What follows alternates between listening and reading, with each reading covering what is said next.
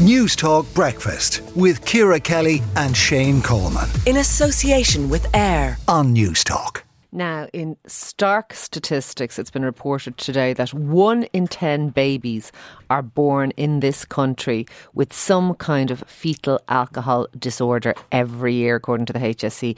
Uh, they're estimating that 6,000 babies a year are born with fetal alcohol spectrum disorders and 600 with fetal alcohol syndrome, the most severe form. And Dr. Garrett McGovern, GP specialising in addiction medicine and the medical director of the Priority Medical Clinic in Dundrum, joins us now. Garrett, will you just explain to people what, what, what the difference is, please, between fetal alcohol spectrum disorder and uh, fetal alcohol uh, syndrome?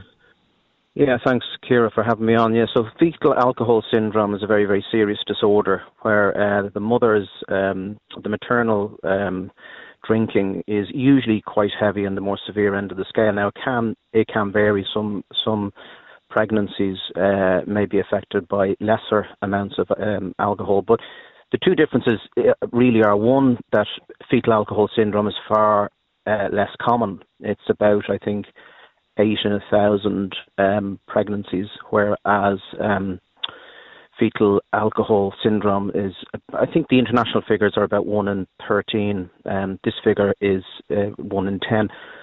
Um, so the severity of it is, is really what, what outlines the problem. This huge. And this fetal um, alcohol spectrum disorder, this is the one that's yeah. the one in 10, uh, like yeah. lots and lots of, of, pregnancies affected by this. How, how does pr- present in these, these children? Because they're saying it's not necessarily presenting at birth.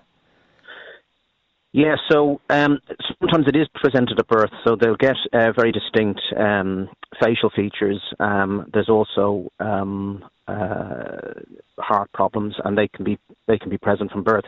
The ones that happen with fetal alcohol spectrum are usually later on, so sleeping problems, uh, attention problems, learning problems, IQ problems. So they're they're not necessarily going to be present at all. That will be, and it won't even be picked up by the hospital. Okay, actually. so so are we saying that that that children, and obviously we see lots of children nowadays with ADD and ADHD and things like that. Are we saying there's a link? Is, is that the link?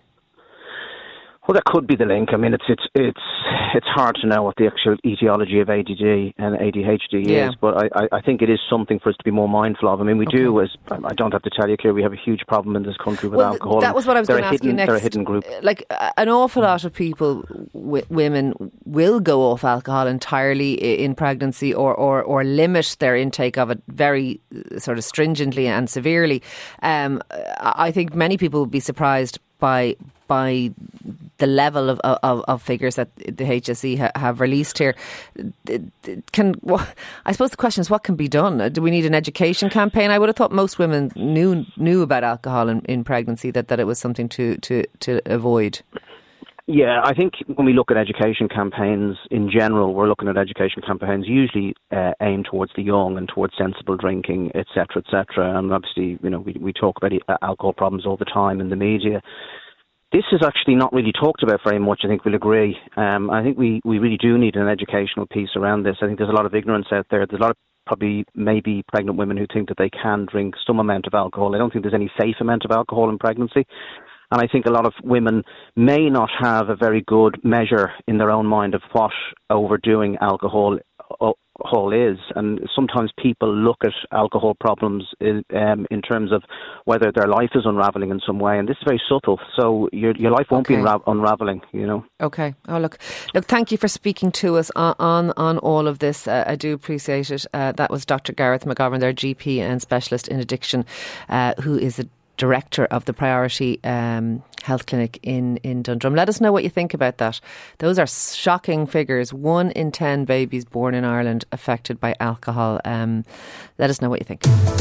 Newstalk Breakfast with Ciara Kelly and Shane Coleman. In association with AIR. Weekday mornings at 7 on Newstalk.